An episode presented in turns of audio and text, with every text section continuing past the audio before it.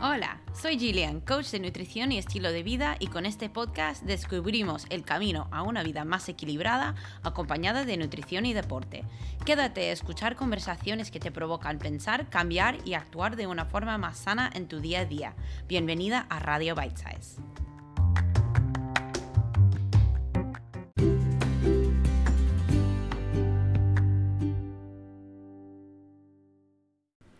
Hello. ¿Cómo estás? ¿Qué tal? ¿Cómo te está yendo el año? Siento que hace mucho que no hablamos, aunque eso no es verdad. Simplemente es que estamos en un nuevo año y yo todavía estoy en ese punto que no sé exactamente qué día es. Eh, pero bueno, hasta ahora ha sido un año muy bueno. ¿Va a seguir siéndolo? Seguro que sí, porque vamos a hacer que sea así. Y esta semana tengo una conversación con Karen Cannon, que es eh, psicoterapeuta.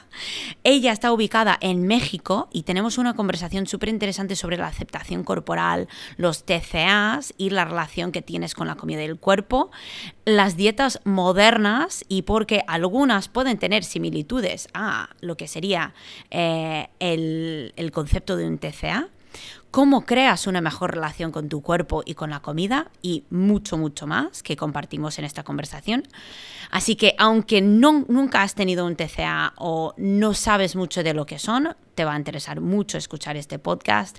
La semana que viene vas a poder escuchar una conversación que tengo con Annabel Pump, que la conoces quizás a través de YouTube, de Instagram, em, y hablamos sobre su trayectoria como madre, como youtuber, todo lo que hay detrás de crear contenidos y también su mentalidad, su, su visión de una alimentación saludable. Y quiero pedirte un par de cositas. ¿vale? Por favor, si te gusta el podcast, si puedes ahora mismo, antes de escuchar este, ir y escoger el podcast que más te ha gustado y compartirlo con alguien. Simplemente si cada persona que me escucha puede compartir un episodio con una persona, eso ayuda a que podamos fomentar una buena mentalidad, una diferente manera de pensar sobre la nutrición y el cuerpo y la alimentación. Y la verdad que lo agradecería muchísimo también quiero saber tu feedback sobre el podcast. Si tú eres una persona que has escuchado un episodio o varios o todos, quiero saber qué piensas, qué te gusta, qué no te gusta, qué puedo mejorar, qué puedo ofrecerte este año para que sea la mejor experiencia de escuchar un podcast que puede ser. Y por último, antes de empezar esta conversación con Karen, quiero agradecer a mis amigos en GoPrimal, que GoPrimal es una marca de suplementos que realmente tienen muy pocos suplementos en el mercado porque ellos se dedican a darte los mejores. Y cuando digo los mejores no estamos hablando de cosas que te dicen que te, que te van a quemar grasa o te van a poner más fuerte, simplemente que son suplementos minerales, sobre todo, que nuestros cuerpos nos faltan en la alimentación moderna. Entonces yo siempre siempre compro eh, el omega 3, la vitamina D3 eh, y el magnesio. Y esos son los tres que también suelo recomendar a, mis clientes. Em, no vas a morir sin ellos, pero puede ser que vivas un poco mejor si los incorporas en tu, en tu vida diaria, tu rutina. Y puedes utilizar el código BITE SIZE, B-I-T-E, S-I-Z-E, en la página web goprimal.eu y con eso te dejo con este episodio del podcast con Karen Cannon.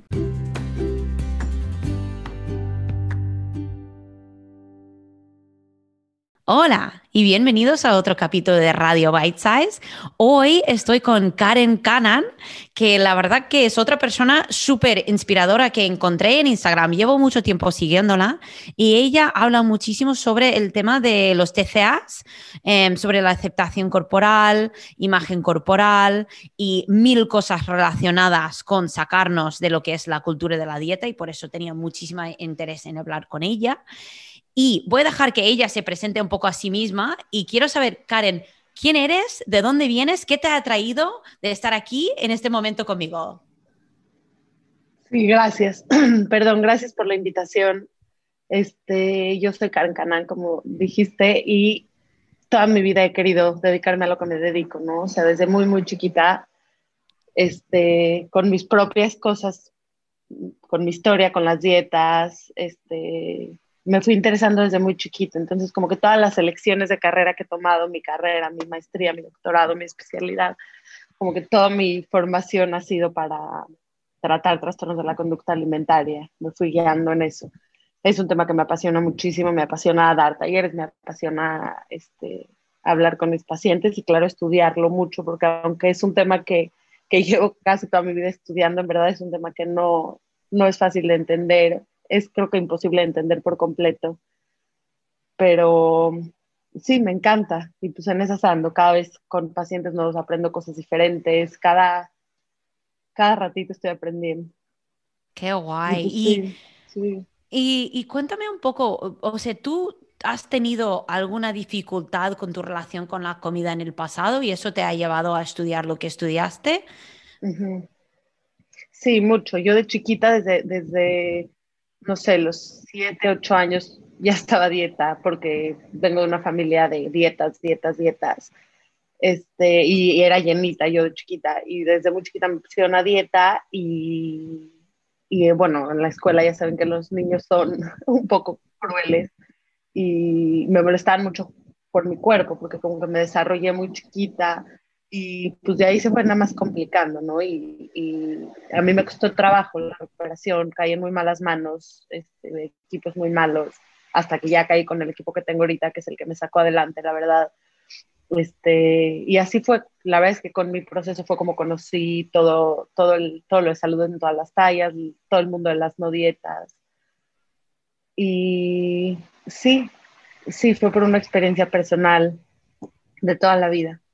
Sí, yo creo que muchos de nosotros que trabajamos en, el entorno de, la nutrición, de la salud, yo creo que muchos de nosotros que ahora vemos que vamos más hacia el lado de, la detrás de la, de alimentación, los pensamientos, en vez de simplemente eh, la comida es tu combustible, porque realmente yo creo que es, es, muy poco común ahora encontrar a alguien que no tiene una relación complicada con la alimentación. Y, claro, yo vengo más de un lado de, deporte, de, de, comer para entrenar, y allí también ves a gente que tiene cuerpos que tú dirías que son perfectos, pero ves la manera de que comen o la manera que piensan sobre la comida, la manera de que llevan a la dieta, y es tampoco es una relación saludable. Y hasta que, claro, tienen ahora, para la gente que está, que está escuchando, que quizás no saben que ahora hay un TCA, que es cuando la gente está demasiado eh, preocupado por comer demasiado saludable. Que la ortorexia es, o sea, es un TCA real. Entonces yo creo que es, es, es muy interesante hablar, poder hablar contigo y entender un poquito más el otro lado Em, porque la mayoría de gente que escucha este podcast hace, deporte y, está muy acostumbrado a escuchar a gente que viene mm, sobre todo del mundo de CrossFit. Y a mí me gustaría saber, tengo, o sea, tengo una, una pregunta interesante que, que, tengo muchas ganas de saber. Opinión, para ti, ¿qué es la diferencia entre este movimiento de body positivity, o sea, la positividad corporal, y la aceptación corporal para ti? Yo creo que son pasos diferentes, ¿no? Body positive, todo ese, todo ese movimiento ha sido un poco criticado, este, en el sentido de que no hay, de, de, que ese positivismo extremo, ¿no? No sé si me explico, como que es muy difícil llegar a ese nivel como de amor corporal y de, de, aceptar y amar todas las partes de nuestro cuerpo, que es un poco lo que promueve, bueno, es un poco lo que se entiende, porque la, la, el real, el concepto como el pilar de body positivity es este que todos tenemos como derecho a tener una imagen a una imagen corporal positiva de nosotros mismos y como que tenemos la obligación de no juzgar otros cuerpos. Pero en redes sociales sí, sí se ha entendido como, pues ama tu cuerpo como, como está y no pasa nada y así, y se ha malentendido en ese sentido. Este, entonces, para mí, yo siento que son como pasos, ¿no? O sea, no puedes de odiar tu cuerpo y de, vivir en guerra con tu cuerpo toda la vida, pasar de repente a, a, ya amarlo, ¿no? Como lo vende esta, este, este movimiento. Entonces, para mí son como, como grados, o sea, tienes que ir caminando lento. Primero del odio tienes que pasar como a una, más que a, a lo positivo, tienes que pasar como una neutralidad corporal, que yo creo que más ahí cae la aceptación corporal. ¿no? y seguir en el camino es Sí, y yo creo que, que claro, es choca un poco cuando tú entras, por ejemplo, en, Instagram y ves, claro, porque normalmente, por lo general, lo que se ve en el lado de, de, positividad corporal, ves a gente que están en cuerpos más grandes y no ves tanto a gente que está en cuerpos más pequeños hablando de la positividad corporal y yo creo que eso ha formado un concepto de lo que es que quizás no lo es. Porque yo creo que tenemos esta idea de que la gente que está en cuerpos más grandes tiene que trabajar más para aceptar su cuerpo. Pero lo que yo he visto en mi experiencia trabajando con gente que, yo no, no, he tenido muchos clientes obesos, no he tenido muchos clientes con, un sobrepeso muy, muy alto. Em, sí que he tenido algunos, pero por lo general, claro, tú puedes estar a guerra con tu cuerpo, con, o sea, en talla 34 o en talla 44 o, 54 o lo que sea. Yo creo que allí se malentiende un poco que, que, claro, puede ser tanto esfuerzo aceptar a tu cuerpo siendo una persona en cuerpo más pequeño o una persona en cuerpo más grande. Pero una pregunta que me, que me sale mucho y, y escucho mucho en los grupos que llevo es, claro, ¿es posible aceptar a tu cuerpo y también querer cambiarlo a la vez? Yo creo que sí. Yo, yo con lo que trabajo es con no, no necesariamente trabajar para cambiar tu cuerpo, pero nunca, nunca, o sea, es que es muy difícil, ¿no? O sea, no, no promover, no estoy en contra de la pérdida de peso, ¿sabes? Si, si tienes buenas conductas y, y puedes lograr el, bajar de peso, como que es lo que te, no sé si me estoy explicando, o sea, como es parte de tu proceso, este, pero sí creo que sí puedes llegar a un momento de aceptar tu cuerpo, de aceptación, de un poquito más de neutralidad, como de aceptar, pues este es el cuerpo que tengo y así, y no amar este, tus estrías, ¿sabes? sí, yo creo... Ay, dime. No, sí. Y, yo creo que lo que pasa muchas veces y lo que yo veo es que, claro, una persona quizás piensa, vale, si acepto mi cuerpo, ya dejo de trabajar en ello. Y, por ejemplo, en el deporte es como el concepto de que, vale, yo puedo, por ejemplo, aceptar mi cuerpo tal y como es y también decir, oye, me gustaría eh, crecer mis glúteos un poco más. Y eso no quiere decir que odio mi cuerpo tal y como está, simplemente es decir, me gusta mi cuerpo como es y tengo un objetivo que es ajeno a mi valor como, como persona. Y yo creo que allí quizás me puedes hablar un poquito de eso, de cómo, cómo separar eso de, vale, mi valor no está, no, no, está vinculado con la forma de mi cuerpo. Porque allí yo creo que eh, entramos mucho en por lo que yo entiendo, los TCAs empiezan o pueden empezar con ese, es como este vínculo entre mi valor está relacionado con, con el tamaño de mi cuerpo. Y yo valoro más si tengo un cuerpo diferente. Es que esa es en la sociedad en la que vivimos, tristemente. No, que sí es verdad que te tratan diferente si, cae, si tienes como el estereotipo de cuerpo que exige la sociedad no, no es que ningún cuerpo te da o te quita valor, ¿no? Ni los cuerpos gordos ni los cuerpos delgados, pero tristemente vivimos en una sociedad que sí lo plantea, que te ven diferentes si, si, si tu cuerpo es flaco, si tu cuerpo es gordo cuando tú trabajas con, clientes y ellos vienen con, esto que, claro, que tienen muy vinculado el valor con el tamaño del cuerpo, ¿cómo empiezas a ayudarles a desvincularlo? Es difícil, es difícil una respuesta así genérica porque en realidad ninguna, ninguno de mis pacientes son iguales en sus historias y en cómo construyeron la mala relación con su cuerpo y con la comida. ¿no? Y lo que nosotros hacemos en terapia es como, como de, construir la historia, como de tejer la historia que está detrás del TCA. Por eso yo, yo no trabajo con la parte alimentaria per se, o sea, eso lo hace mi, equipo de nutrición.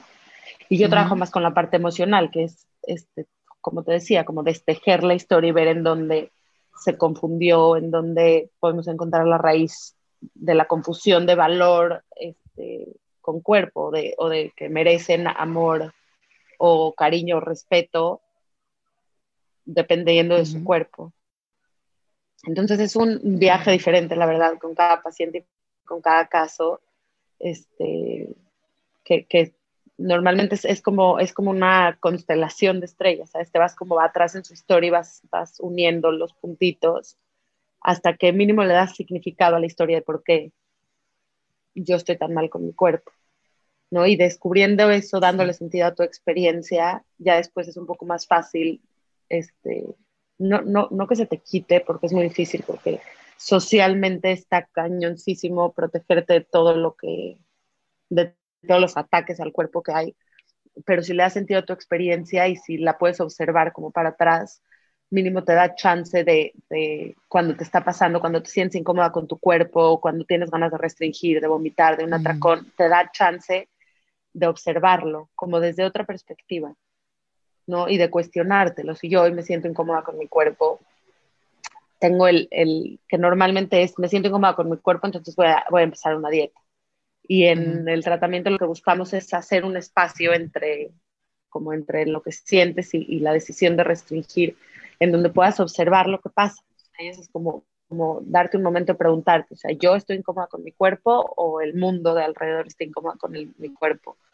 O en verdad cambiar mi cuerpo, matarme de hambre es mi prioridad o tengo cosas más importantes. Entonces, como que te da ese espacio. Sí. Veo que eso, que ese espacio que tú dices es muy importante, que de hecho una de las cosas que suelo trabajar mucho con clientes es dar espacio para tomar conciencia sobre la alimentación. Porque lo que yo veo es que vamos, estamos en un mundo que todo va muy rápido, todo queremos resultados rápidos, queremos saber la respuesta rápida, queremos resolver dudas o problemas rápidos. Y, y claro, llegamos a un punto que no nos damos cuenta ni si tenemos hambre, no nos damos cuenta ni si estamos saciados, ni, ni si, ni si me gusta lo que estoy comiendo. Y, eso veo que en clientes que llevan mucho tiempo haciendo dietas han llegado a un punto que es que no saben ni, ni, qué comidas ni qué alimentos les gusta comer, simplemente saben que esto está prohibido, entonces me, me, da antojo porque como está prohibido, yo sé que no lo puedo tener, entonces me entra un antojo para tener lo que no puedo tener. y, y entran en un bucle que claro, hasta que lo rompas y dices, oye, tú mereces comer da igual si has hecho deporte o no. O sea, mereces comer simplemente por el hecho de estar vivo. Y, y con, o sea, a mí me gustaría saber desde tu punto de vista qué influencia tiene la media, porque claro, desde, desde hace 10 años la media ha cambiado muchísimo. Antes eran, no sé, anuncios en la tele de una mujer comiendo un yogur light diciendo, pues si comes esto vas a ser fit como yo, pero ahora es que se ha transformado en un monstruo de, de media, donde siempre, o sea, es como que te está atacando desde todos lados. Entonces, ¿qué influencia ves tú que, la media tiene en, estos trastornos o en esta imagen corporal que tiene la gente? Muy cañona. O sea, en, obviamente son trastornos, no, no solo los trastornos alimentarios, o sea, también las malas relaciones con la comida, la gente que hace dietas crónicas, o sea, todos estos la gente que solo tiene una mala relación con su cuerpo, pero a lo mejor no con la comida, o sea, como que todos estos padecimientos que causan muchísimo sufrimiento son multifactoriales, o sea, tiene que jugarse, sí, se tienen que, juntar como muchos factores para que al final se desencadene un trastorno, pero obviamente uno de ellos enorme es en general el ambiente, y eh, en el ambiente está todas las redes sociales, internet y yo creciendo con estas cosas, me di cuenta que cuando yo iba de cuenta en secundaria, hace unos años, secundaria, prepa, yo me acuerdo que el ideal de cuerpo que existía era el de una mujer sumamente flaca, sin nada de curvas, este, con thigh gap, con bracititos chiquititos, ¿no? Y, y, luego, y eso es lo que queríamos, yo y todas las generación, o sea, ese era nuestro ideal de cuerpo. Y luego a mí se me hace muy cañón como el medio te manipula, porque ni siquiera nos damos cuenta cómo va cambiando y evolucionando y no se pasaron 10 años.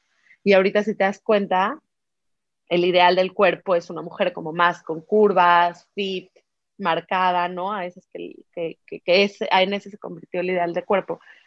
Entonces, este, ni siquiera nos damos cuenta, o sea, imagínate que en, la misma época, ¿no? Si yo no sabría estas cosas, si no me hubiera metido esto en mi misma, una vida que tengo, me hubiera matado de hambre para llegar a ese momento de ser el ideal de belleza de hace 10 años y ahora me tengo que matar para ser el de ahorita. No, nada más es una forma diferente de acercarte. Y hay un millón de estudios que dicen cómo afecta, ahorita no se me viene ninguno a la mente, pero cómo afectan las redes sociales en el consumo, el tiempo de redes sociales, cómo afecta la autoestima directamente. Y a mí lo que más me, me preocupa en general de esta época en la que estamos viviendo son las influencers que no tienen certificado en nada, y así es que no son nutriólogas, que no son, este, que no son terapeutas, que no son psicólogas, que no son nada por el estilo y, y tienen mucha, mucha, mucha influencia, influencia perdón, en adolescentes, en, en nuestro público más vulnerable y dan consejos de nutrición y dan consejos de, sí, de cómo manejar estas cosas, recomiendan tipo la dieta intermitente, que es una locura. Y sí, es, es cañón, cañón cómo afecta las redes sociales. O sea, yo creo que el 100% de mis pacientes en algún momento han recaído o se han visto, o sea, han, han dado pasos para atrás en su recuperación por estos temas. Sí, es, es, muy interesante porque, claro, nosotros, en, o sea, yo me acuerdo cuando empecé mi cuenta de Instagram y era, todo, o sea, gente sacando fotos que realmente eran reales en el momento de que, ay, esto me parece guay, saco una foto y como se ha transformado en como otro brazo de, claro, o sea, eh, puedes encontrar de todo ahí, puedes encontrar información súper útil y puedes encontrar información que dices, pero ¿en serio? O sea, y, el problema es que, claro, siempre habrá un porcentaje de gente que lo cree. Y ahí está el problema, que claro, tú ves, no sé, a, los, los, Kardashian y ellos, ellas tienen, no sé, que venden estos test que, que son básicamente, que, que llevan es básicamente anfetaminas que llevan estos test. Y la gente dice, no, no, es que es claro, así se pierde peso los Kardashian. Y claro, tienen tanta influencia que no paramos a pensar que, bueno, claro, están ganando mucho dinero de esto. O sea, no es, no es que lo están haciendo por tu bien. Y yo creo que ahí se confunde un poco también con eso que has dicho del ayuno intermitente. O sea, si ves, es que cada vez hay, hay un, hay una moda nueva. O es el keto, o es el ayuno, o es el, el low carb, o carnívoro, o yo, yo qué sé. Y al final, claro, lo que cuando gente piensa, vale, yo quiero ser saludable, si tú ves, la, o sea, todo el mundo está como tocando puertas diciendo, oye, para ser saludable simplemente come un poco de todo, em, incluye verduras y frutas y proteínas en tu alimentación y no hagas nada extremo. Es como, no, no, no, no, no, no, no, no, no, no, no, yo quiero algo extremo, porque eso, eso es sexy. Y Has dicho algo antes sobre el ayuno intermitente. Me encantaría saber tu, opinión sobre estas dietas que ahora están de moda. Y, hay alguno en particular que tú dices, a ver, no puede ser? O cuéntame un poco sobre eso, sobre tu opinión. Sí, y, yo no soy nutrióloga, entonces es solo opinión, pero es que si tú comparas las reglas del ayuno intermitente con los criterios diagnósticos de anorexia o de otros trastornos de la conducta alimentaria no específicas, no sé, como con muchas cosas del manual de diagnósticos de enfermedades mentales, es súper parecida a la conducta.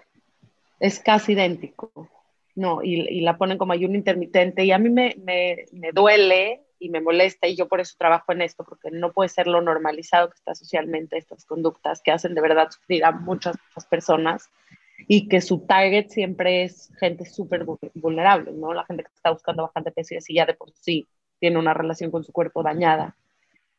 Y es una locura, es pura restricción, es pura, es yo creo que el 90% de los casos de TCA empiezan con, es que quería hacer una dieta, ¿no? Y como tú dices, siempre hay una, una moda nueva, ¿no? La dieta de la zona, la dieta de no sé qué, y, y así van cambiando.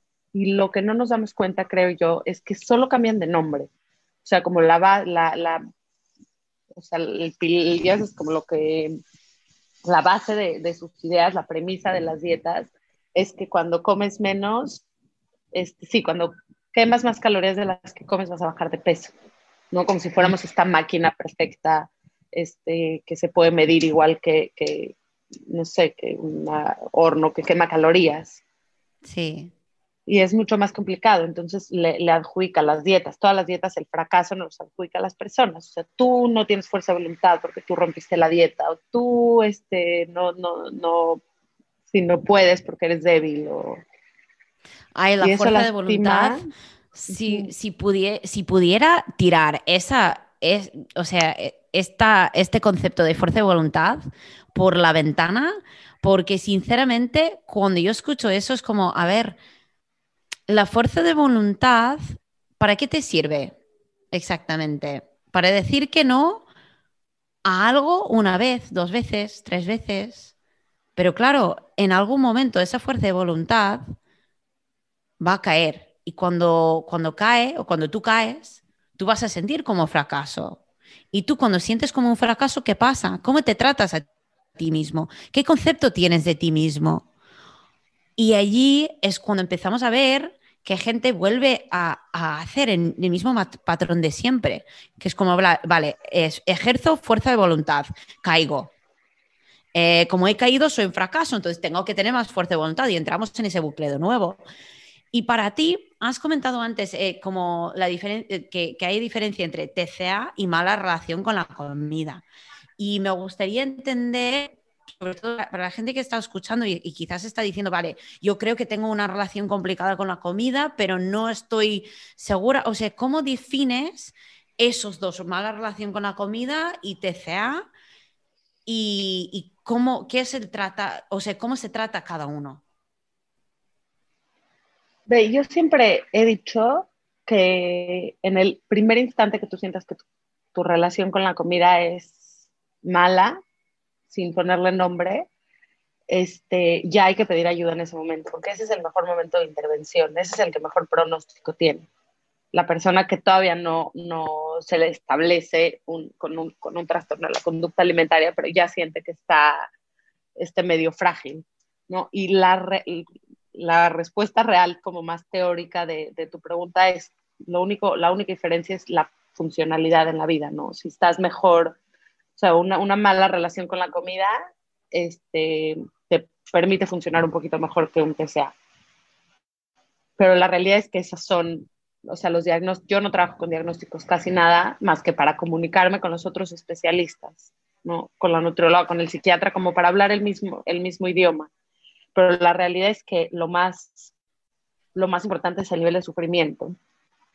Y que, puede ser que una persona con una mala relación con la comida le esté pasando igual de mal que una persona con anorexia y, tendemos mucho a, invalidarlos, incluyendo en los diagnósticos, o sea, hasta en, diagnosticar a una persona con trastorno de la conducta alimentaria no especificado, que es el que más hay, o sea, es el que más, más, más, más hay. Creo que antes, de, antes de que existiera trastorno por atracón como como diagnóstico específico era el 90% de la gente caía en esa categoría, o sea, una locura. Entonces, sí, o sea, esa es la diferencia nada más, el nivel de funcionalidad, pero no es tan importante, en serio. ¿Y, tú crees que, todo, que, estos, que esta relación con la comida o esta, estos trastornos tienen las raíces en, en, la infancia, en la adolescencia o sea, ¿de dónde, de dónde comienzan? Yo creo que diferente en cada persona, pero sí creo que se, o sea, se tienen que configurar toda la vida. O sea, desde muy chiquitos empiezan, o los días que escuchas a, tu mamá diciendo cosas enfrente del espejo, o sea, como que se van uniendo estos puntitos como estas estrellas en toda tu vida, que, que ya al final, ¿sabes? Se suma un factorcito más y ya, se detona el TCA. Pues es curioso porque yo el otro día estaba hablando con mi padre y me di cuenta de que, claro, toda mi vida mi madre estaba a lucha con su cuerpo. O sea, mi madre iba, o sea, tenía una, relación con, su cuerpo que yo ya sabía, o sea, ya, ya me acordaba de, ir a, a, reuniones de Weight Watchers con ella Em, cuando era muy, muy pequeña, pero mi padre me dijo el otro día, y esto no lo sabía, que, era, que, que hasta su relación con su cuerpo, la relación que tenía mi madre con su cuerpo, afectaba su relación. Mi madre falleció hace muchos años, entonces mi padre me estaba contando esto que yo no sabía. Y claro, yo veo que, por ejemplo, en mi caso, que yo de, muy pequeña tuve una relación muy, eh, muy difícil con, el cuerpo, que, era también gordita, o sea, me faltaban dientes, era un poco rarita, o sea, no, no era una niña muy guapa. Entonces, claro, no me había dado cuenta que son estas cosas que quizás en mi subconsciente yo notaba esa relación que, tenía mi madre con su cuerpo, aunque yo fui, fuese súper, súper joven en ese momento. Pero claro, estos estos recuerdos de ir a Weight Watchers, de verla siempre a dieta, de verla mirarse en el espejo y no estar bien con eso, yo me acuerdo. Y tú, no sé si, si tú tienes algún punto en particular que, se te queda en, la mente de cuando empezó para ti estos pensamientos o estar a dieta o hacer tu primera dieta. Sí, seguro, miles. no, o sea, eh, la verdad es que explorar tu historia con la comida es súper largo el camino, hay mil, mil cosas. O sea, yo para mí, tipo que me molestaran en la escuela por mi cuerpo fue este, horrible siempre y, y, muy difícil llegar a mi casa y que ella es, mi mamá es nutrióloga. Entonces iba a la escuela y me molestaban y llegaba a mi casa y, y, ya me ponían a dieta y como que en todos lados, y por eso digo que es muy difícil escapar de eso. O sea, es muy difícil escapar porque aunque a lo mejor mi familia lo entienda, tipo ahorita, ahorita ya no hablan de dietas conmigo, pero nunca, nunca, nunca. Ya esos ya no se meten con mi cuerpo, ya nada. Y en, en la escuela obviamente ya no me molestan, pero no se puede ir caminando. O sea, yo me acuerdo que, que cuando, cuando estaba en, en, mi recuperación todavía iba a terapia y de camino en el coche veía un cartel en la calle gigantesco promocionando una pastilla para bajar de peso. ¿no? Entonces, la ironía y es, estás, o sea, estoy en el coche, camino a mi terapia para recuperarme un trastorno de la conducta alimentaria y veo esto, que no me puedo proteger de eso, ¿sabes? Como a mi familia le cayó el 20, a mis amigas les cayó el 20, a, la gente cercana, pero no me puedo proteger del mundo entero. Entonces, muchos puntos en mi vida, en especial esos, yo creo, o sea, como vivir con una familia que normaliza tanto esas conductas y, y por otro lado la escuela fueron los que me vinieron a la mente ahorita. Es, eh, y es muy heavy porque yo creo que, claro, hay un momento en la vida de todos que nos damos cuenta de nuestros cuerpos, que hasta cierto punto no, o sea, no es algo importante, somos niños y jugamos y, y hacemos cosas con nuestros cuerpos y luego cambia, y hay un momento que nos damos cuenta de que es como, tengo un cuerpo y la forma de, de, de, de mi cuerpo es importante por alguna razón u otra. Y, en, el mundo del deporte es muy interesante porque, claro, el cuerpo tiene función, pero claro, la forma también acaba siendo un punto de conversación o, algo que, que, si tú no eres, bueno, y hasta siendo atleta profesional, el cuerpo, la forma del cuerpo siempre acaba siendo parte de la conversación. Entonces allí no sé si has trabajado con algún deportista en el pasado o con un TCA, si puedes, ¿cómo, ¿cómo es esa experiencia para alguien que practica deporte? Muy difícil, sí, muy, muy, muy, muy difícil porque como dices, ¿no? El deporte tiene, o sea, si socialmente la exigencia a, cambiar tu cuerpo es heavy, el, en el deporte es cien mil veces más, por habilidad, por rendimiento, por... Y, y lastima mucho al final, ¿no?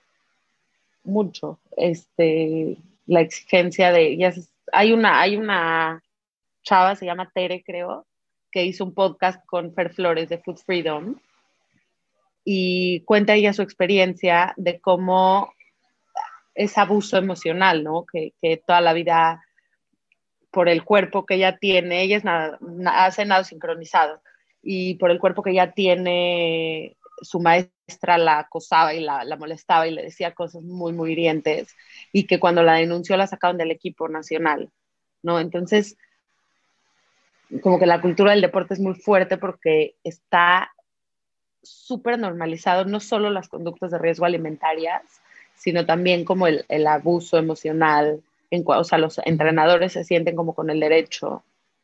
Yo me acuerdo, yo patino en hielo y cuando era chiquita, yo me acuerdo que mi entrenador, una vez antes de vacaciones de verano, me dijo, me dijo, pásate la padre en las vacaciones, pero yo ya sé que tu deporte favorito es comer, así que te me cuidas. y me acuerdo como si fuera ayer, o sea, salí del entrenamiento hecha un mar de lágrimas porque, porque mi entrenador me dijo que mi deporte favorito era comer. Entonces, eso es lo que también en el deporte, yo creo que por eso lo hace peor, porque está normalizado que los entrenadores hablen de tu cuerpo y, se siente con el derecho de, hacerte mucho daño emocional y físico con tal de cambiarlo, para que seas como parte de este estereotipo de, deportista. Y, es curioso porque, claro, son estas cosas que tú dices, vale, pero yo estoy entrenando para mi deporte. el cuerpo no es, y esto lo he hablado en, otros podcasts, que de hecho eh, hice un podcast con dos amigos que son entrenadores, y claro, el cuerpo al final es el medio, no es el fin. Entonces, pero claro, yo creo que aunque fuera, aunque sea el medio, se enfoca tanto en ello que, que acabas sintiendo como es el fin aunque el deporte que hagas no tiene que ver con, si tienes abdominales o no tienes abdominales. Y mm, para alguien que, por ejemplo, esto mm, yo creo que es, es, importante cuando ya nos damos cuenta que la media tiene mucha influencia sobre cómo pensamos sobre nuestros cuerpos, cómo empezamos a rechazar esa mentalidad dieta en nuestro día a día. Cuando nos damos cuenta que ya existe, cómo empezamos a decir, eh, ya no voy a participar.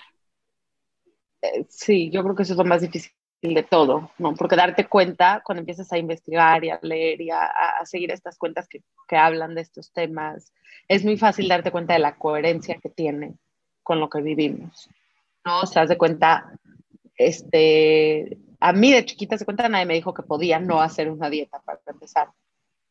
Este, y, y em, ya se empieza a ver estas cosas y, y te das cuenta como siempre la excusa bueno, lo que te prometen las dietas es salud.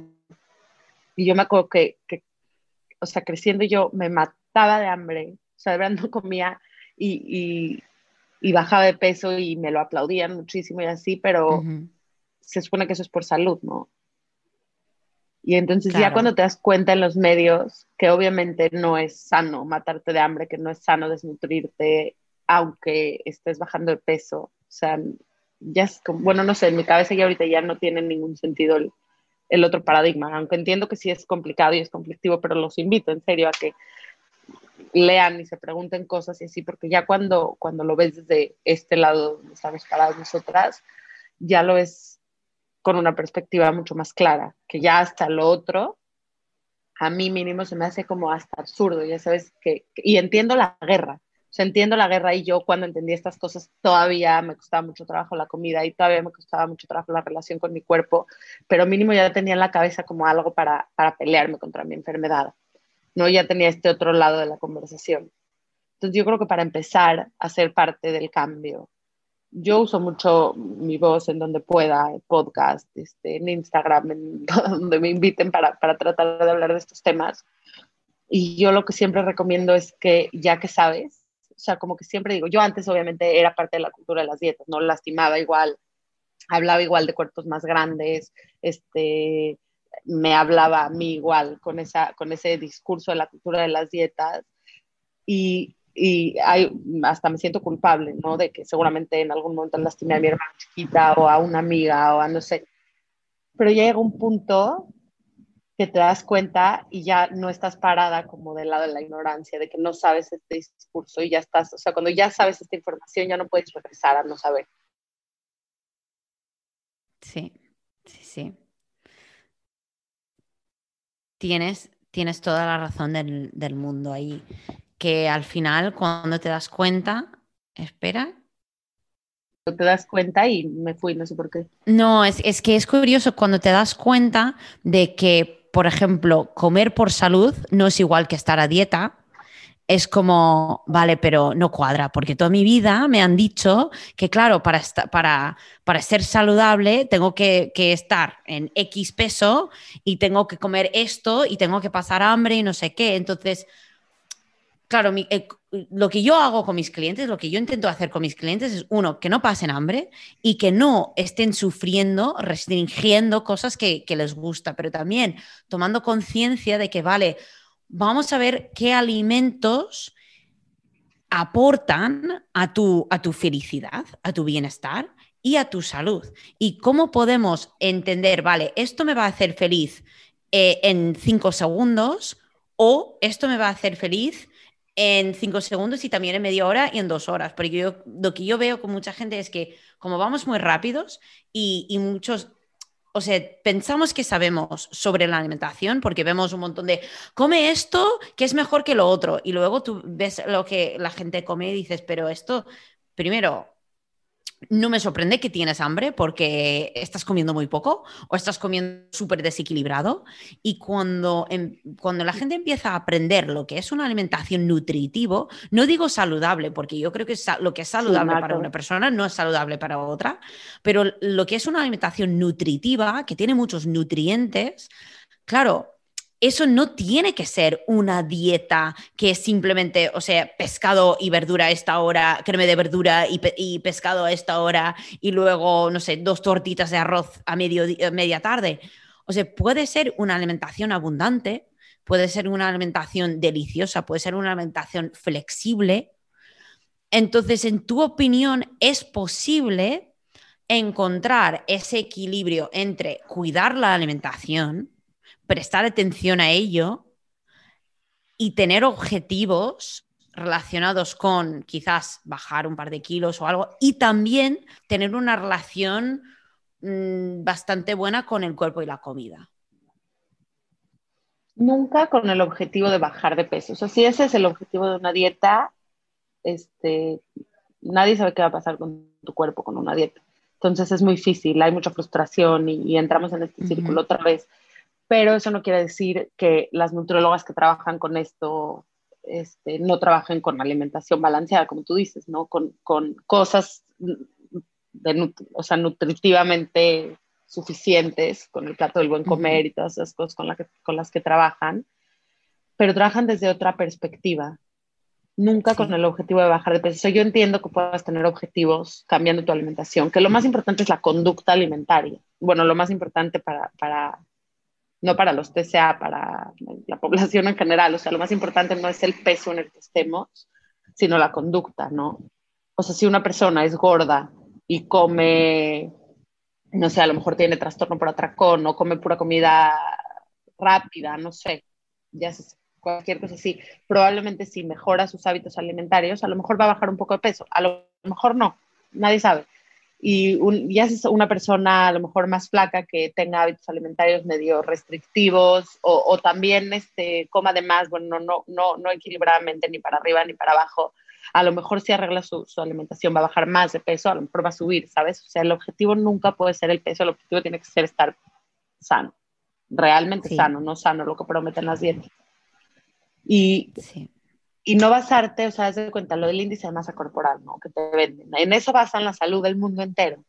Y nadie sabe que, y lo tratamos de decir por todos lados, que el índice de masa corporal es solo una estadística, porque norma en, en idioma matemáticas es promedio. Que hizo un matemático, ni siquiera doctor, un matemático belga, para saber la, el promedio de peso en Bélgica y, nos metieron, o sea, nosotros nos de cuenta como mexicanos. O sea, ¿qué tiene que ver mi constitución, mi, ascendencia con, con, con, los belgas, con los europeos? Nada. ¿no? Y usan eso, usan ese numerito de, de, índice de masa corporal para decirme si estoy sano o no estoy sano. Yo una vez fui este, a un doctor porque tengo malas rodillas este, y los tobillos y me dijo, y me dijo, no me conoce.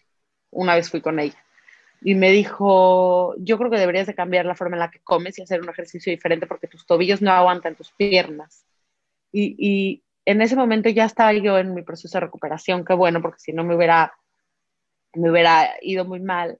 Pero yo salí de ahí, hablaba con mi, con mi analista y le, le decía como, es que, ¿cómo puede ser que me diga eso si, si no, o sea, si yo hubiera llegado en un momento en donde estaba muy mal de mi trastorno alimentario y me hubiera dicho eso, era como si me decía, restringe aún más. Sí. o sea, no, no, te conozco y no sé que solo haces media comida al día de cuenta, pero tienes que cambiar tu forma de alimentarte y comer menos y hacer otro ejercicio. Me explico, o sea, como todo se basa en eso. Sí, al final es como parece que si el fin que todos queremos es bajar de peso, o sea, en principio vamos a seguir bajando de peso, es que no existimos. O sea, vamos a desaparecer. Y, eso, o sea, ¿cómo, ¿cómo, puedes basar tu vida en seguir comiendo menos y menos y menos y menos cuando además uno de los grandes placeres de la vida es comer? O sea, comer tiene una función dentro de todas las relaciones que tú tienes en la vida tiene una función dentro de, eh, de todo, casi todos los eventos que, que asistes. Entonces, claro, la cultura de la dieta nos está vendiendo este concepto de que comer no puede ser placentero, de, de no puedes disfrutar de tu cuerpo si, si, estás disfrutando de la manera que comes. Porque claro, si estás disfrutando de la comida, y por eso yo creo que tenemos esta mentalidad de que yo disfruto de comida eh, prohibida que siempre la comida prohibida es la comida que tiene sabores más fuertes, es más alto en azúcares, en carbohidratos, en grasas, que claro, todo tiene su, su, sitio en una alimentación equilibrada, que no es, claro, hay menos nutrición, por ejemplo, hay menos nutrientes en, en, un, en un magnum, pero eso no quiere decir que un magnum tiene que ser prohibido en una dieta, en, en una alimentación, digamos. Y yo, lo que yo veo es que la cultura de la dieta es como te hace sentir culpable por el hecho de querer eso fuera de, del cheat meal o fuera de, de ciertos eventos. Entonces, claro, como nosotros queremos ser rebeldes en nuestras cabezas, lo queremos aún más, aunque puede ser, yo he tenido clientes que me han dicho, mira, es que claro, yo me he dado cuenta que, que este, o sea, este postre que pensaba que me encantaba, realmente no me gusta tanto porque como lo puedo comer cuando me da la gana, es como ya ha dejado de tener su, o sea, ya no es un imán para mí. Y, para ti, para dejar, a mí me, gusta como intentar dar eh, consejos prácticos, si puedo, en, en un podcast. Y, para ti, ¿qué sería para alguien que quiere empezar a gestionar mejor su ambiente, su entorno, para reducir estos efectos de la cultura y de la dieta que puede, que puede cambiar? Yo creo que lo principal es hacer una limpieza de medios en redes sociales. O sea, que se tomen el tiempo todos de agarrar su celular, meterse a su Instagram y ver su feed y, darse cuenta de lo que le causan los posts de la gente que sigue y dejar de seguir a la gente que nos hace daño. Esa es la manera más fácil y accesible para todos de, de cortarle un poquito los pies a la cultura de la dieta. Y digo, si, si tienen cualquier problema, si sienten que su relación con la comida es mala, si sienten que están atorados en el ciclo de de las dietas, que es interminable, si se sienten incómodos con su cuerpo, nunca la solución va a ser cambiar su cuerpo, nunca. No, no puedes odiarte hasta que te ames, no, no puedes matarte de hambre hasta llegar al amor propio o al respeto corporal, no hay manera. Sigan cuentas que les sumen y, y, cual, o sea, el, el, más mínimo indicio de que sientas que te sientes mal con la comida, con tu cuerpo, busca ayuda porque ese es el mejor momento de intervención, como dije al principio, ese es el momento que tiene mejor pronóstico y, y sí, sálganse, sálganse de la cultura de las dietas, lean, busquen a gente que hable de estas cosas, dense cuenta de lo absurdo que es de, de, de estas cosas que nos han vendido toda la vida y nos, nos secuestran el cerebro y, y, nos quitan, o sea, estar preocupada por una dieta todo el tiempo te quita, como estabas diciendo, ¿no? te quita la experiencia, el placer de la comida, de la convivencia, de, de sí, de, de poder disfrutar con tus amigos una cena o con tu familia. sea, nos quita, nos roba la cultura de las dietas demasiadas cosas. Sí. Entonces, sí, como genéricamente esos serían mis consejos y siempre pidan ayuda, siempre, siempre. Sí, yo creo que muchas veces llega a un punto que yo sé que, por ejemplo, en mi caso, yo creo que tuve, bueno, no, no sé si se diría suerte, pero yo pude dar, darme cuenta de muchas cosas trabajando esa relación yo sola, hablando con, gente que me ido, pero tardé años, años y años. Y si, me, si podía haberme, haberme salvado, ahorrado algunos de esos años, pues es que, claro, cuando la...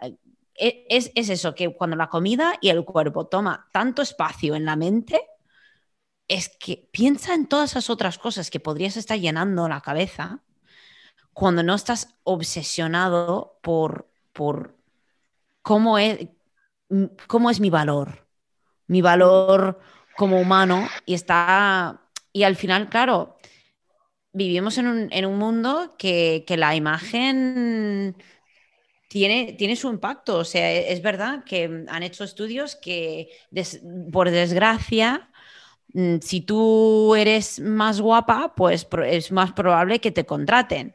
Em, y eso hace que la cosa sea más difícil, pero si empezamos desde un punto de vista, yo creo que estarías de acuerdo contigo de, de vale, me voy a enfocar en aceptarme primero. El amor propio ya vendrá, pero simplemente aceptarme. Y de ahí, si quiero empezar a cambiar mi alimentación porque me acepto y porque simplemente quiero mejorar mi salud, pues la pérdida de peso puede ser, como tú dices, puede ser que viene, puede ser que no viene. Pero también cuando quitamos esa presión de ese resultado, podemos disfrutar mucho más de la vida. Sí, sí, es cambiar solo pensar en eso por pensar en todo lo demás. Sí, y, cómo, habías comentado antes que, claro, tuviste una conversación con tus padres para pedirles de no comentar sobre tus hábitos alimenticios, sobre la dieta, y cómo, e, cómo puede tener una persona e, esa conversación y crear esa, como ese límite con la gente en su vida, porque yo creo que también eh, estamos en una época de, claro, estamos en una época que vamos a entrar, mm, que todo el mundo va a querer empezar la dieta, pero claro, cuando se habla mucho de la dieta, también la cabeza llena aún más. Entonces, ¿cómo, ¿cómo puede una persona empezar a establecer esos límites? Sí, es muy difícil. Yo creo que si pueden tener la conversación, ténganla con la gente que puedan tener, ya sé si es su grupo de amigos o su grupo familiar, o sea, con la mayor gente que se pueda, este, poner límites es de las cosas más difíciles que hay yo entiendo que no, no es fácil nunca sentar a tus papás y decirles, por favor, ya dejen de hablar de estas cosas porque me lastiman, y más con este tema que es tan mal entendido socialmente. Eh, si pueden tener la conversación, ténganla. Escuchen el podcast, hay un podcast de, de, Food Freedom igual, que hay una especialista que se llama Diana Pierre que habla de la familia y justo da estas, estas recomendaciones de cómo poner límites. Y ella dice que, que puedes pararte, o sea, que, que, que, nadie nos dijo nunca, pero que tenemos el derecho de si una conversación en una mesa nos incomoda, nos podemos parar y, ¿no? Parar e irnos de la mesa y respetarnos a nosotros, si no puedes tener esa conversación, o poner límites, de decir cosas, o sea, como no participar en, en, las conversaciones si es que se tienen, o sea, tipo en mi casa todo el tiempo. O sea, mi familia no, no cambiaron ellos, nada más lo dejaron de comentar enfrente de mí este, y yo no participo. Yo no si se abre una, una conversación de, dietas o de estoy gordo, estoy flaco, lo que sea en la mesa, yo no participo. Entonces esa es otra forma. Igual, la verdad es que mi recomendación siempre es la misma. Si les está costando trabajo poner límites, pero saben que les está doliendo, pidan ayuda. Porque sí hay gente que puede ayudarlos y orientarlos, como llegar más fácil a, a poner esos límites súper necesarios. Totalmente. Y sin expectativas. Eso es, eso es muy importante. Que no esperen, no esperen, no, no esperen que los entiendan, no esperen que cambien. Nada más como ese, ese, esa raya que vas a pintar y ese límite que vas a poner, hazlo por ti, no por tratar de cambiar a los demás, porque es muy difícil. Sí. Al final solo podemos controlar a nosotros mismos, no podemos controlar a los demás. Y yo creo que lo único, bueno, en el budismo dicen que la única, la única vez que nos decepcionamos es cuando la expectativa no llega a la realidad. Y, eso, ahí nos dañamos mucho. Karen, quiero agradecerte muchísimo por tu tiempo y, la verdad que, has ayudado mucho a entender un poco mejor estos conceptos de, TCAs, de cuando pedir ayuda, de la aceptación corporal. ¿Dónde te puede encontrar la gente si te quiere seguir o, contactar? En Instagram estoy como Karen Canán y sí, ahí está mi mail, mi celular, ahí está toda la información. Perfecto. Pues Karen, Muchas, muchas gracias por tu tiempo. Disfruta de tus vacaciones. Gracias. Igualmente. y nada, gracias. Gracias, gracias por la invitación.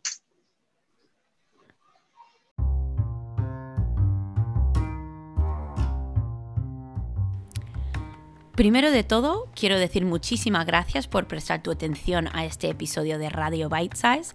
Puedes encontrar un nuevo episodio de Radio Bite Size cada miércoles donde tú escuches tus podcasts y también puedes encontrar la grabación del vídeo en YouTube. Entonces puedes ir a youtube.com, buscar Bite Size Nutri y allí encuentras mis vídeos de todos los podcasts y además tengo varios vídeos en inglés que los puedes ver con subtítulos que tienen información sobre la mentalidad, la, la dieta, cómo crear nuevos hábitos y muchísimo, muchísimo más. Si te gusta, darle a me gusta, darle a seguir y nos vemos la semana que viene con otro episodio del podcast.